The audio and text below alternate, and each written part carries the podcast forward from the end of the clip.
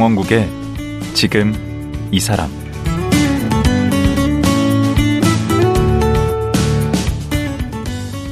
안녕하세요. 강원국입니다. 그제와 어제에 이어 한양대 교육공학과 유영만 교수와 말씀 나누겠습니다. 지난 이틀 동안 얘기를 나눠보니까 오늘의 유영만 교수를 있게 한 힘은 크게 두 가지였습니다. 그 하나는 삶을 때문에가 아니라 덕분에로 바라보는 긍정의 힘이었습니다. 그래서 위기와 역경을 전화 위복의 계기로 만들었습니다. 그리고 또 하나는 유쾌한 말과 글의 힘이었습니다. 되도록 쉽고 재미있는 언어로 타인과 공감하는 건데요. 그 과정에서 내가 바뀌고 세상이 바뀐다고 강조합니다. 오늘은 언어의 마술사, 언어 유희의 달인, 유영만 교수가 얘기하는 나를 바꾸는 언어, 세상과 소통하는 언어는 어떤 것인지 자세히 얘기 나눠보겠습니다.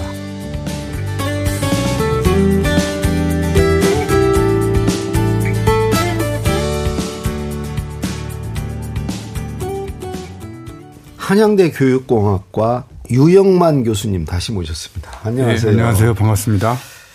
그러니까 오늘 이제 3일째, 사흘째입니다. 예. 네. 그, 좀 원 없이 우리 평소에 듣고 싶었던 유 교수님 얘기 듣고 있는데, 첫째 날은 이제 개천에서 용난 얘기 했습니다. 어, 여러 가지 좋은 얘기 해주셨고, 둘째 날, 어제는 이제 그 중심에 이제 책이 있었다. 네. 아, 그래서 책을 어떻게 읽고 쓰셨고 했는지 얘기를 네. 들었습니다.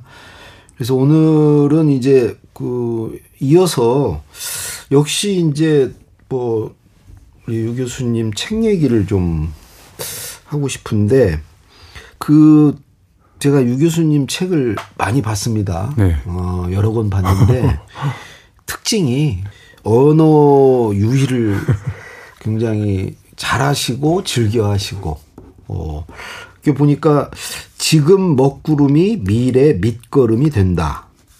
또 의미를 심장에 꽂아 의미 심장하게 만든다. 읽지 않으면 읽힌다. 쓰지 않으면 쓰러진다. 네. 이게 좀 말장난 아닙니까, 이거? 네. 네. 이번에 내신 책 제목도 끈기보다 끈, 끊기. 네. 예, 뭘 끊는다 그럴 때 끊기. 네. 왜 이렇게 말장난을 좋아하시는 거예요? 네, 제가 여러 번 책도 써보고 네. 어, 대중 앞에 강연을 해보니까 네. 일단 책이 잘 팔리는 첫 번째 비결이 뭘 것 같아요, 강 작가님. 많이 해보셔서 아시겠지만 첫 번째 비결. 첫 번째 비결? 네. 뭐 우선 내용이 독자들이 이렇게 읽고 싶은 네. 내용, 네. 읽고 싶은 내용, 독자들이 음, 읽고 싶게 하는데 첫 번째 드러나는 게 뭘까요? 음, 제목. 아, 제목. 제목이잖아요. 그렇죠. 네. 제목이 중요하거든요. 저것도 있죠. 저자. 저자. 저 같은 네. 사람은 그냥 그냥 나가요? 나와요. 나왔다 그러면 보니까. 네. 네. 그러니까 베스트셀러들이 주로 서가에 꽂혀 있지 않고 매대에 누워 있잖아요.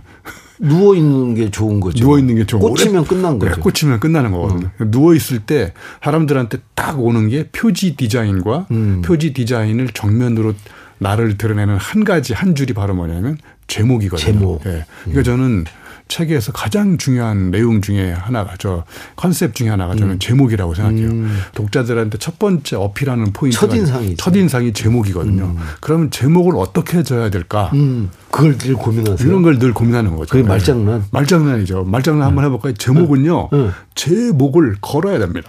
아 제목을 아니 그 만큼 젊었을 때는 그렇게 말장난하다 혼나지 않았어요. 어디서? 아니, 지금은 그 저는 이제 단순한 말장난이 아니고 네. 그 제가 말하고자 하는 의미들을 네. 어떻게 이 한 줄에다가 잘 녹여낼까. 그래서 기억에 남게 기억에 할까. 남게. 아. 그리고 똑같은 말인데도 임팩트 있게 하는 방법은 뭘까? 음. 그게 이제 라임을 맞춘다든지 오. 언어를 이렇게 뒤집는다든지 오. 뭐 비슷한 단어를 이렇게 배치를 한다든지 이런 거를 끊임없이 평상시에 노력을 하는 거죠. 아니, 유 교수님 이렇게 글도 그렇고 말도 들으면 이렇게 불도장 찍는 것 같이 각인이 돼요. 네.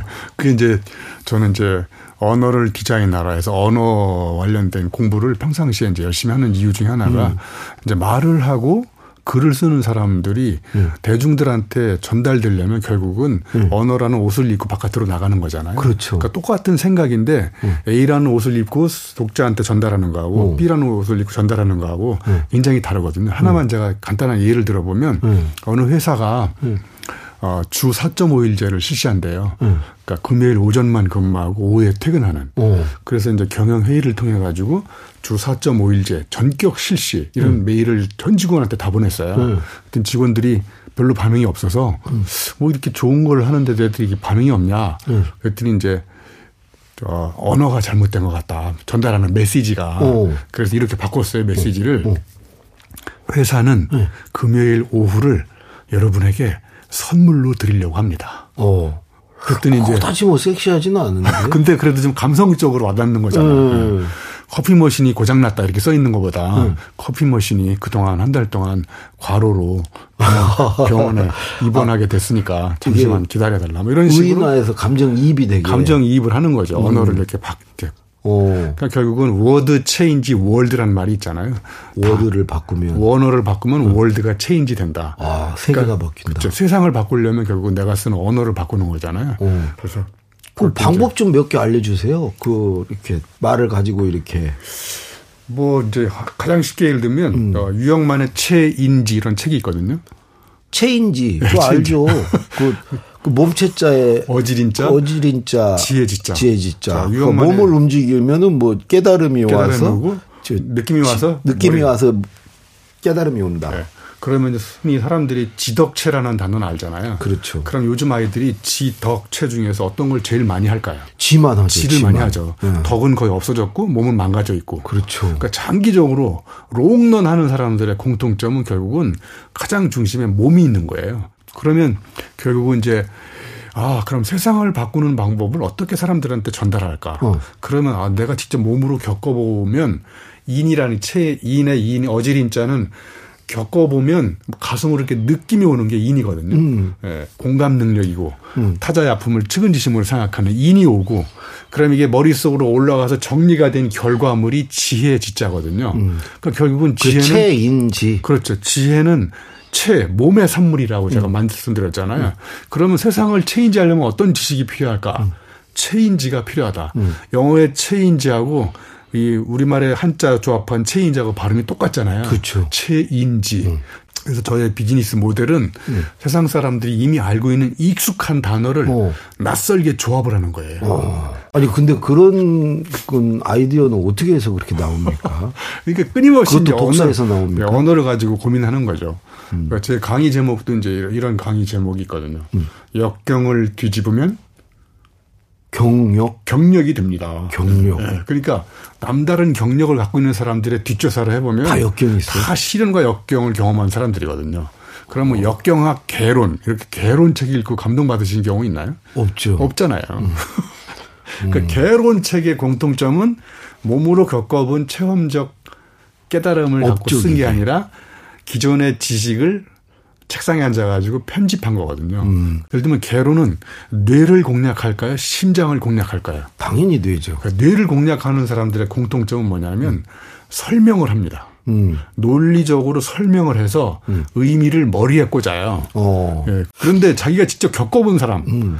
체험이 많은 사람, 그런 사람은 설명을 최소화시키고 가급적 감성적으로 설득을 합니다. 음. 그래서 아까 강 작가님 말씀 주셨듯이 의미가 심장에 꽂히면 이제 그때 의미 심장해지는 거거든요. 음. 이런 이제 언어 유희도 아, 의미 난의 의미 심장. 의미 심장한 거는 왜 의미 심장하지? 어, 의미하고 심장을 떼어볼까? 의미하고 심장이 떨어져 있네. 어, 그럼 의미를 심장에 꽂으면 의미 심장해지겠네. 뭐 이런 이제 장난을 자꾸 쳐보는 거죠. 붙였다 뗐다 조합을 해보고. 더 이렇게 각인시키고 전달을 잘하기 위해서 그러시는 거죠. 그렇죠. 왜냐하면 똑같은 그한 시간짜리 분량이면 한 시간짜리 분량을 결국은 한 줄로 요약하는 거잖아요. 한 줄로 요약하려면 결국은 그 핵심을 내가 그 키워드에 어떻게 담을 것인가 이런 걸 하는 거죠. 그건 우리가 뭐 이렇게 회사에서 뭐 글을 쓸 때도 그렇고 네. 뭐 하물며 우리가 SNS 이렇게 뭐 보낼 때도 그런 노력이 좀 필요하겠네. 그럼. 그럼요. 왜냐면 똑같은 언어인데 음. 메시지의 옷을 다시 입히면 전달하는 사람들의 의미도 아, 이렇게 달라 보이고 그죠? 이렇게 다르게 와닿는 거잖아요. 음. 저는 또 사자성어를 이렇게 많이 바꿔서 또 그 언어 유희를 하거든요. 네, 사자성어. 예를 들자면요. 예를 들면 공사다망이라는 사자성어 있잖아요. 예. 공사다망하면 다 망한다. 어, 다 망한다. 음. 뭐 그리고 저런 것도 많이 하신 것 같은데. 전화 위복 그러면 뭘까요? 전화 위복. 응. 예, 이 세상에서 가장 맛있는 복은 전화 위복이다. 아, 근데 점점 재미가 없어지고 그뭐 은유나 이런 것도 많이 하시던데. 그렇죠. 이제 은유법을 잘 쓰는 것도 네. 어, 메타포의 그저 의미 전달하는데 강 작가님 많이 쓰시잖아요. 은유 가- 강의하실 때도 글 쓸 때도 보면 그러면 예를 들어서 어 독서는 피클이다. 음. 예를 들면 독서가 왜 피클일까? 은유법의 특징은 앞에는 반드시 추상명사를 써야 돼요. 사랑, 열정, 행복, 결혼 이런 거. 어. 독서가 추상명사잖아요. 그럼 독서를 사전에 찾아보면 추상적으로 정의가 돼 있잖아요. 그렇죠. 와닿지가 않잖아요. 음. 그러면 이거를 독서 A 자리에 독서 추상 명사 A는 B다. B 자리에는 보통 명사를 쓰는 거예요. 어. 그러면 보통 명사가 뭐냐면 책상, 의자, 음. 피클, 옷 이런 것처럼 만질 수 있고 관찰할 수 있고 먹어볼 수 있고 아, 그러면 감촉이잖아요. 그거구나. 촉감이 확 오잖아요. 아. 그러면 예를 들어서 그래서 책 제목 중에 공부는 도끼다라고 쓰셨죠. 공부는 망치다. 망치다, 예, 망치. 예, 예. 아, 도끼는 카프카가 예, 그랬구나. 카프카. 예. 아, 망치다. 공부는 망치다. 망치는 보통 명사지. 그렇죠. 공부도 공부는 추상명사잖아요. 그렇죠. 그러면 공부하고 망치 은유법의 핵심은 추상명사와 보통명사를 갖다 붙여놓고 둘 사이에 닮은 점을 찾아내는 거예요. 그렇구나. 공부도 뭔가를 깨부수는 거잖아요. 고정관념을. 오. 망치도 뭔가를 깨부수는 거고. 오. 아, 그러니까 공부는 망치다. 그러면 고정관념을 깨부수는 것에 비추어 보니까 공부하고 망치는 공통점이네. 아, 공부가 망치구나. 그럼 공부한다는 건 뭐지? 고정관념을 망치처럼 깨부수는 거야. 이렇게 쉽게 이해가 되잖아요. 아, 그건 영향가 있다. 네. 그 은유 방금 얘기하신 거. 결혼은 양파다. 왜 양파일까요? 강 작가님 결혼해 보셨습니까? 까고 깔수록 좋던데. 예, 그게 아니라 까도 까도 눈물이 난다는 거예요. 그래요? 그 눈물이 안 나왔죠. 그렇게 아세요? 지금 저는 까면 깔수록 재밌던데. 네네. 아, 강 작가님 책에 보니까 우리 사모님하고 산책도 많이 하시고. 아. 그러니까 이거는 저 결혼을 해본 사람이 있어 경험이 있다. 은유법의 특징은 반드시 경험을 경험이 해봐야 돼요. 있어야겠구나. 자, 결혼은 양파다를 얘기했을 때 두 가지 의미로 이해가 되잖아. 어. 하나는 까도 새로운 게 나온다. 하나는 까도 눈물이 난다. 어. 그러면 까도 새로운 게 나온다 그래서 사람들이 별로 안 웃다가 예를 들면 까도 까도 눈물이 난다 그랬다 빵 터진다.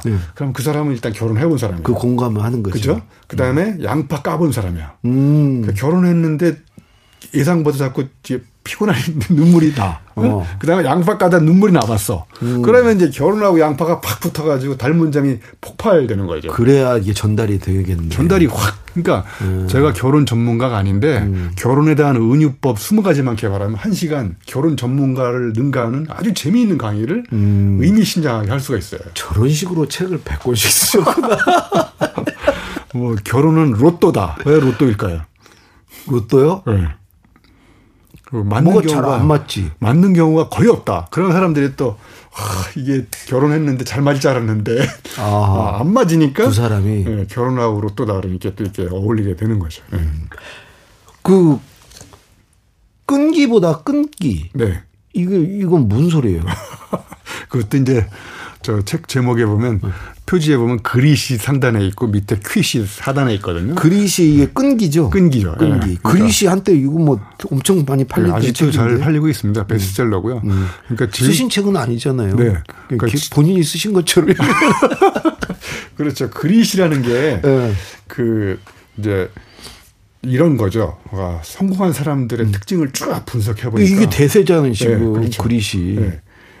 네. 포기하지 않고 마지막까지 끈기를 발휘한 그렇죠. 사람들이 성공한 사람이라고 생각하잖아요. 그 여기에 이렇게 도전을 하세요. 도전한 거죠. 예. 도전을 해야 뭔가 브레이크를 걸고 음. 반전을 줘야 이게 임팩트가 그. 임팩트가 있는 거잖아요. 예. 그러니까 끈기를 발휘하다가 인생이 끊긴다. 왜 그런가를 봤더니 저 한번 생각해 봅시다. 진짜 성공한 사람, 뭔가 경제 잃은 사람은 과연 끈기의 산물일까, 끊기의 산물일까 이런 이분법적 사유를 하기보다는 둘다 다 다 갖고 있죠 대부분의 사람들이 그죠? 근데 저는 뭐에 주목하는 거냐면 제가 에베레스트 산을 하나 예를 들어볼게요. 에베레스트 산에 올라가는 사람들의 철칙이 뭐냐면 반환 시간이 1시래요. 이게 그 무슨 무슨 이야기냐면 오후 1시? 저 오후 1시. 그러니까 정상이 100m밖에 안 남았어요. 근데 시계를 보니까 오후 1시야. 그럼 내려와야 돼요. 내려가야 돼요. 왜 내려가야 되냐면 올라갔다 내려갈 때 날이 급속도로 쫙 어두워지면서 이제 그 위험한 상황에 빠질 아, 수 있다는 무조건 거예요. 오후 1시가 되면 그냥 뒤돌아서 내려와야 내려- 돼요. 내려가야 돼요. 그런데 실제로 역사상 기록이 하나 있어요. 음. 자, 몇, 몇백 미터밖에 안 남았어요. 그러면 저하고 강 작가님이 에베레스트에 갔어요. 음. 근데 매년 엄청 준비해가지고 간 거예요. 저는 올라갑니다. 네, 그래서 들어 어. 시계를 딱 보니까 1시인데 100m밖에 안 남았어. 올라가죠. 저도 올라갈 것 같아요. 음. 그죠? 근데 올라간 사람들은 거의 다 죽었습니다. 그래요? 네, 근데 끊고 내려간 사람은 100%다 살았어요. 그럼 역사에는 누가 남을까요? 살은 사람이 역사에 남나요? 죽은 사람이 역사에 남나요? 뭐 살아야죠. 죽은 사람이 역사에 남거든요. 예를 들면. 올라갔다 죽은 사람들 다 역사에 기록돼 있어요. 그래요? 아니 그러면 그것도 괜찮네. 네, 괜찮죠.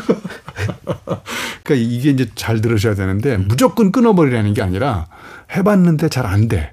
그리고 예를 들면 어, 스피노자라는 철학자가 있거든요. 그 사람이 이렇게 얘기했어요. 사과나무 심어라. 사과나무 심어 이런 것도 있지만 그 사람이 인간관계를 봤을 때 나한테 슬픔을 주는 사람은 끊고 나한테 기쁨을 주는 사람은 끈기를 발휘해서 만나고 자 그러면 우리가 행복하게 사는 비결은 나한테 기쁨을 주는 사람을 가급적 만나야 되지 않겠어요? 그리고 이 일도 마찬가지잖아요. 나한테 보람과 행복과 의미를 주는 일들을 끈기 있게 발휘하는 거고 아 아닌 것은 그냥 아닌 끊어버리고. 것은 가급적 끊는 거죠. 음. 그러면 결국은 성공한 사람들은 좋아하지 않는 일, 나한테 불행하다고 생각하는 일, 그리고 내가 잘할 수 없는 일, 이런 거 매년 해봤는데 그런 건 가급적 끊어버리고 이제 에너지를 몰아서 집중을 하는 거죠. 근데 애매한데 네. 그거가 계속 해야 될 일인가 끊어야 될 일인가. 그걸 구분하는 방법이 있어요. 뭔데요? 예. 우리 작가님 저 여행을 떠나기 전날 다리가 떨리세요? 심장이 떨리세요?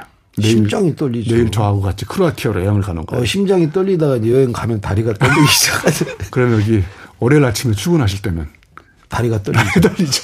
그러니까 끈기와 끊기의 기분이 기준이 뭐냐면 다리 떨리는 일은 끊어버리고 어. 심장 떨리는 일은 끈기를 발휘하는 거죠. 오. 네, 제가 인생에서 그렇게 해본 게 몇 가지가 있어요. 뭔데요? 제가 예를 들면 아, 고시 공부 포기했다고 그랬잖아요. 음. 고시 공부를 끊어버렸죠. 음. 왜? 다리 떨리고 제 인생이 행복할 것 같지 않으니까. 음. 네, 두 번째 제가 끊은 게 뭐냐면 담배 끊었거든요. 음. 고3 때 담배 피우다가 한 20년 피우다가 담배를 끊었어요. 술도 끊으셨습니까? 술은 안 끊었어요. 왜요? 아, 아, 술까지 끊으면 이 험난한 인생을 살기가 좀 어려워서. 그 끈기 있게 마셔야 돼요. 그래서- 그래서 죽어요. 네. 어제 사하라 사막 갔다 죽을 네. 뻔했다며. 그렇죠. 그래서 제 인생에서 가장 잘하는 건 담배 끊은 것 같아요. 어. 네. 그다음에 또 뭐 끊으셨나요? 하루는 이제 아들이 와서 이런 얘기를 하더라고요. 아빠, 내가 오줌을 끊을 테니까. 아들이 몇 살 때요? 아들 어렸을 때죠. 예. 음. 그래서 제가 담배를 끊었죠. 오줌을 끊겠대요? 예.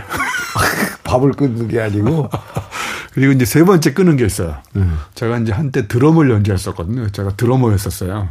언제? 예, 한 7, 8년 전. 예, 예. 그래서 드럼 치는 게 너무 멋있어서 이렇게 친구들하고 같이 술 한잔 하다가 야, 우리 밴드나 한번 해보자. 오. 그래서 밴드를 시작해가지고 제가 드럼을 3년간 쳤어요. 이야, 오래 하셨네. 예. 근데 드럼 치기 전날 항상 다리가 떨리더라고요. 그러니까 공연하기 전날은 다리가 떨리고 음. 강연하기 전날은 심장이 떨리고 그 심, 강의가 맞구나. 강의가 저는 이제 강연이 맞는 거죠. 아, 예, 그래서 제가 보니까 박치더라고요. 박치. 아 음치. 다리 떨리지. 다리 떨려요.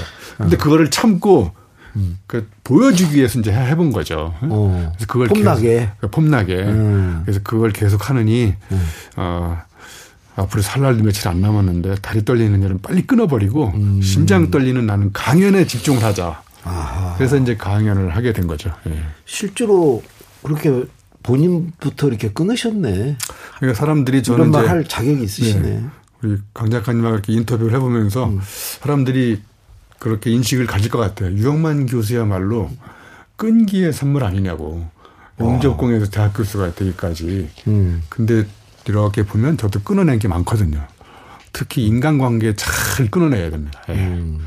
관계 속에서 사람들이 가장 즐거움도 느끼고 음. 관계 속에서 가장 통렬한 아픔도 느끼거든요. 예. 그래서 방금 이제 아 어떤 걸 끊어야 될 줄은 알겠어요. 예. 음, 다리 떨리는 거 이런 거 끊고 인간관계 뭐 이런 거 끊고 해야 되는데 막상 또 끊으려고 하면 이게 그게 어렵거든요. 네, 그러니까 담배 끊어야 되는 줄은 아는데 끊기가 어렵잖아요. 그렇죠.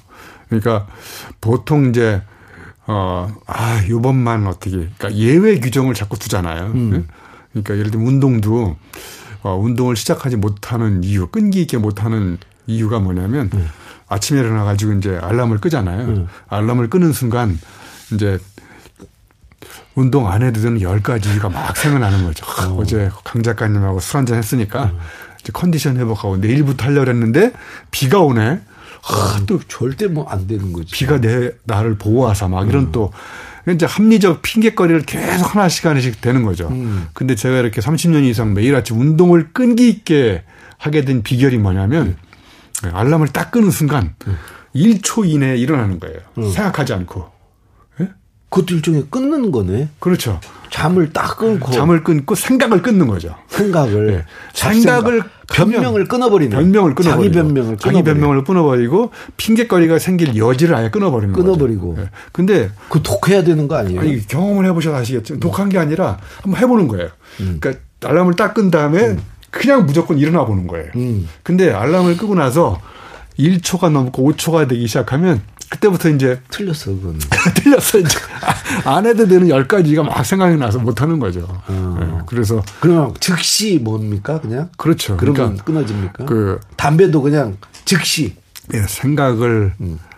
하는 것보다는 음. 저는 행동이 먼저 일어나면 그딴 짓을 하면 저는 딴 생각이 든다고 생각해요. 그래서 음. 우리가 뭔가 실천을 못 하는 것도 생각을 너무 오래 하기 때문에 그래요. 네, 검토하고 음. 계획을 수립하고 네? 그러다 보면 이제 시기 놓치게 되고 어허. 또 그러면 자기 합리화가 또 시작이 되고 음. 그러니까 우리가 뭔가를 시작하지 못하는 이유는 음. 시작하지 않기 때문에 시작이 안 된다고 생각하는 거예요 저는 음. 바로 즉시 시작해버리면 네. 끊어버리면 네. 시작해보면 네. 아 내가 고민했던 게 또 의외로 잘 풀릴 수도 있고요 음. 걱정했던 게 걱정거리가 아닐 수도 있는 거고 네. 의외로 또 뭔가 이어서 행동하는데 이어나가는 그런 방법이 또 생길 수도 있다고 저는 생각합니다. 네. 이야, 시간이 이제 거의 다 돼가는데 제가 이제 교수 교육학 교수님이시잖아요. 네, 교육공학, 예. 그 교육공학 전공이시고 그 이제 뭐 우리가 챗 GPT 시대, 인공지능 시대라고 하는데 이 시대에는 뭐는 끊고 뭐는 끈기 있게 해야 됩니까? 네. 인공지능이 이제 엄청나게 발전하고 있잖아요. 네. 그러니까 사람이 이제 그동안 교육받아왔던 정답을 찾는 능력 있잖아요. 음. 정답 찾는 능력은 인공지능이 엄청나게 빨리 찾아내거든요. 그렇죠. 그럼 그런 능력만 갖고 있으면 이제 인공지능한테 당하는 인간이 되는 거죠. 어. 자, 그러면 인공지능을 평생 비서로 데리고 어. 그 친구를 잘 활용하려면 어떻게 해야 되느냐? 어. 인공지능이 쩔쩔매는 전대미문에 어. 새로운 질문을 던지는 거예요. 아, 집요하게 막 끈기 있게 네. 질문을 막 그러니까 질문은 끈기 있게 하고 네. 정답 찾는 능력은 빨리 끊어버려야 어. 인공지능을 잘 데리고 우리가 평화롭게 살 수 있을 것 같아요. 그 제자들한테는 뭐라고 얘기하시죠? 제자들 저는 그 이렇게 구체적으로 가르치지 않고요. 음. 가리킵니다. 어디를 가리켜요? 그러니까 날로 먹는 거 아니에요? 저는 가르치지 않고 가리키는 거죠. 예. 어, 디를 그러니까, 가리켜요? 그러니까 우리 한번 저쪽으로 가보자. 어. 가는 방법에 대해서는 우리가 같이 한번 고민해보는 거고, 음. 같이 생각을 해보는 거고. 음. 그러니까 저는 방향을 가리켜요? 네. 그리고 저는 문제를 해결하는 능력보다는 음. 문제를 내는 능력. 음. 그래서 저는 기말고사 문제를 아이들한테 출제를 시켜요. 오. 네. 그래서 문제를 잘 내는 인재를 전문 용어로 그것도 날로 먹으신 거예요. 문제를 내셔야지. 그게 내라. 왜냐면 문제를 내본 적이 없잖아요. 그렇죠. 네. 우리는 그러니까 풀기만 했지. 문제 풀이. 음. 문제를 잘 푸는 사람 이런 사람은 별로 도움이 안 돼요. 요즘에 앞으로 인공지능한테 그건 당합니다. 인공지능이 다 풀지. 그러니까 이제 인공지능이 쩔쩔매는 문제를 내는 사람. 음. 그런 인재를 전문 용어로 문제아라고 합니다. 아니 교수님이 그건 잘하시겠네. 그 엉뚱한 질문. 엉뚱한 질문. 도저히 답할 수 없는 네. 질문. 예. 그러니까 서울대학교 김영민 교수가 추석이라는 칼럼에다 이런 얘기를 했잖아요. 네. 뱃살과 비무장지대는 무슨 관계인가요? 아무 관계 없지. 아무 관계 없죠. 네. 근데 뱃살은 상반신과 하반신에 걸쳐 있는 무책임한 비무장지대입니다. 음. 이렇게 하면 벌써 뱃살과 비무장지대가 연결이 되잖아요. 그러니까 챗 GPT 시대, 인공지능 시대에 우리가 가르쳐야 될 그건 대답을 못 하겠네. 채 GPT가. 그러니까 GPT가 결정적으로 약한 능력은요 유추 능력이에요. 음. 엉뚱한 두 가지를 연결시키는 것. 아, 그걸 공략해야 되겠네. 그걸, 우리가. 그걸 공략하는 그 인간이 할 일이네. 그걸 이제. 하는 거죠. 음, 그러면 우리 제자들한테 이제 그런 얘기 주라 그런 하세요. 이제 질문과 저는 이제 정답을 찾는 능력보다는 네. 엉뚱한 질문, 아. 새로운 문제를 구상하는 것. 음. 왜냐하면 인간은 질문하고 기계는 대답하거든요. 음. 결국은 기계의 존재 이유는 인간이 던진 질문에 대답을 하기 위해 존재하는 아이디예요. 음. 그러면 기계가 쩔쩔매게 하려면 인간은 뭘 해야 되느냐? 그 친구가 잘 대답할 수 없는 새로운 질문을 던지는 거죠. 그럼 이런 질문 제기 능력이 음. 전 우리 사회의 가장 중요한 능력이라고 생각해요. 역시 제가 이제 그제 이제 모시면서 제가 유영만 교회 그 교주의 제가 그 신도라고 그랬는데 아 정말 기대를 배신하지 않네요. 네. 아마 오늘 우리 유영만 교수님 직접 만나야 뵌 건 오늘 처음인데 어, 어제 그제 3일 동안 좋은 말씀 정말 고맙습니다. 네, 오늘 고맙습니다. 여기까지 하겠습니다. 네. 끈기보다 끈기라는 책을 낸 한양대학교 교육공학과 유영만 교수였습니다.